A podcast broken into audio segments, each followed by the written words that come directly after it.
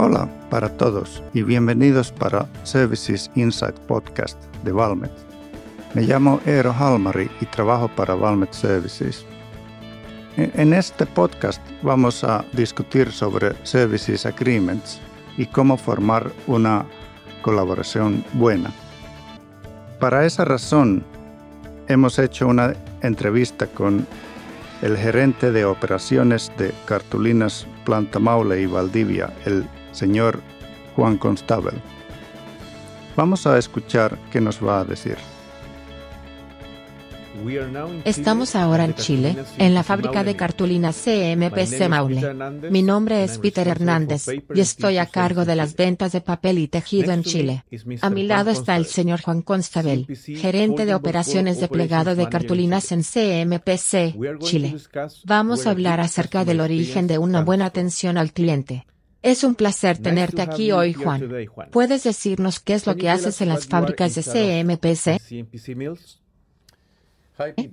Hola Peter, estoy a cargo del funcionamiento de las fábricas de Maule, también de la ingeniería de procesos, las relaciones comunitarias, los recursos humanos y los usos medioambientales. Bien, parece un abanico bastante amplio de responsabilidades. ¿Cuáles son, en general, las cosas que valoras cuando trabajas con tus proveedores?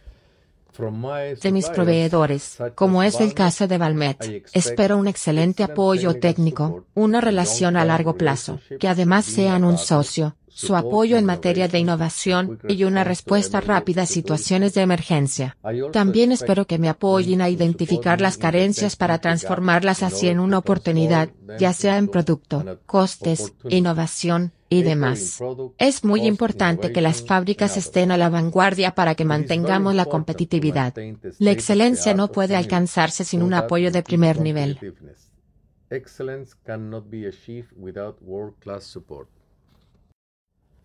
Sí, estoy totalmente de acuerdo contigo. Hoy en día se habla mucho de una buena atención al cliente.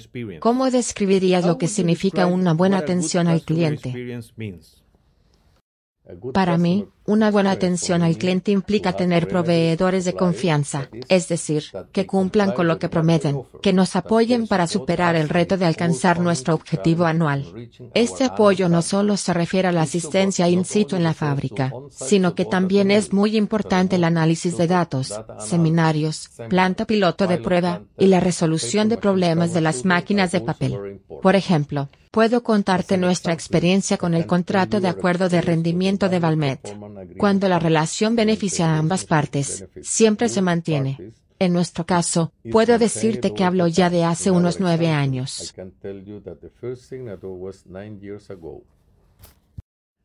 Es muy positivo escuchar esto. Los acuerdos suelen ser la base de la cooperación entre las partes. Por ejemplo, el proveedor y tú. ¿Qué factores tienes en cuenta a la hora de establecer nuevos acuerdos? Llegar a un acuerdo requiere confianza entre las partes y que el beneficio sea mutuo. El proveedor debe tener la pericia, la experiencia, los conocimientos y la tecnología acordes con las necesidades del cliente. ¿Cuándo podemos hablar de cooperación de por vida? ¿Puedes darme algún ejemplo? Si se inicia la relación con un alto coste de apertura, debemos hablar de una relación a largo plazo. Por ejemplo, si quieres externalizar el mantenimiento de un área o de una fábrica entera, no puedes considerar meses. Debemos considerar, al menos, uno o más años por el alto coste que supone, como por ejemplo recursos humanos o los equipos en la organización implicados en un contrato de este tipo. Un ejemplo curioso puede darse cuando tenemos un plan de optimización de la fábrica en el que se necesita aumentar gradualmente los resultados operativos desafiando el bottleneck o embotellamiento, el proceso Wi-Fi, o los productos. Una vez más, puedo dar un ejemplo, pero el acuerdo de rendimiento de CMPS Maule con Valmet lo iniciamos hace nueve años en dos etapas en las que aumentamos el alcance del servicio mediante el uso de herramientas digitales y el apoyo local de Valmet.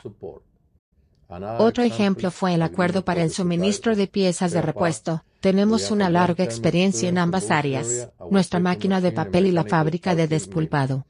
CMPC tiene acuerdos a largo plazo con varios proveedores estratégicos en diferentes áreas de nuestras operaciones. Por último, los acuerdos nos permiten obtener beneficios relacionados con la dirección del capital de trabajo neto y la mejora continua de nuestro negocio. En resumen, Juan, ¿cuán importante crees tú es la relación con los proveedores?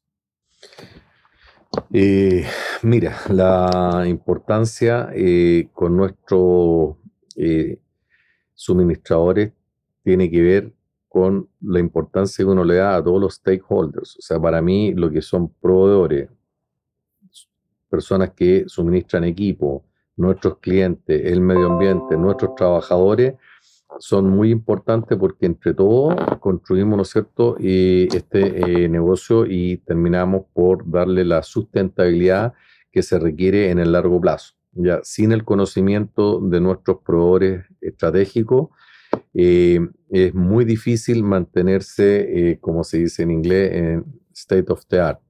Ya las tecnologías avanzan, la competitividad también eh, cada día se hace más fuerte, por lo tanto necesitamos tener buenos proveedores que no solamente nos vendan los equipos, sino que también nos entreguen conocimiento, nos ayuden con el benchmark y nos capaciten a nuestro y soporten obviamente nuestras operaciones.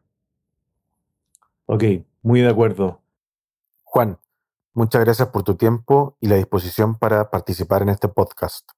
Sí, no, yo solamente quiero eh, terminar con la siguiente frase. O sea, en general yo a, a Valmet lo conocí en los años 90 y desde ahí hemos construido eh, confianza, relaciones y muchos proyectos en conjunto que han tenido mucho éxito en nuestra operación. Por lo tanto, le doy las gracias por estos más de, diría, 30 años de, de cooperación en conjunto. Gracias por escuchar este podcast y deseo que sigamos tener buena colaboración todos juntos.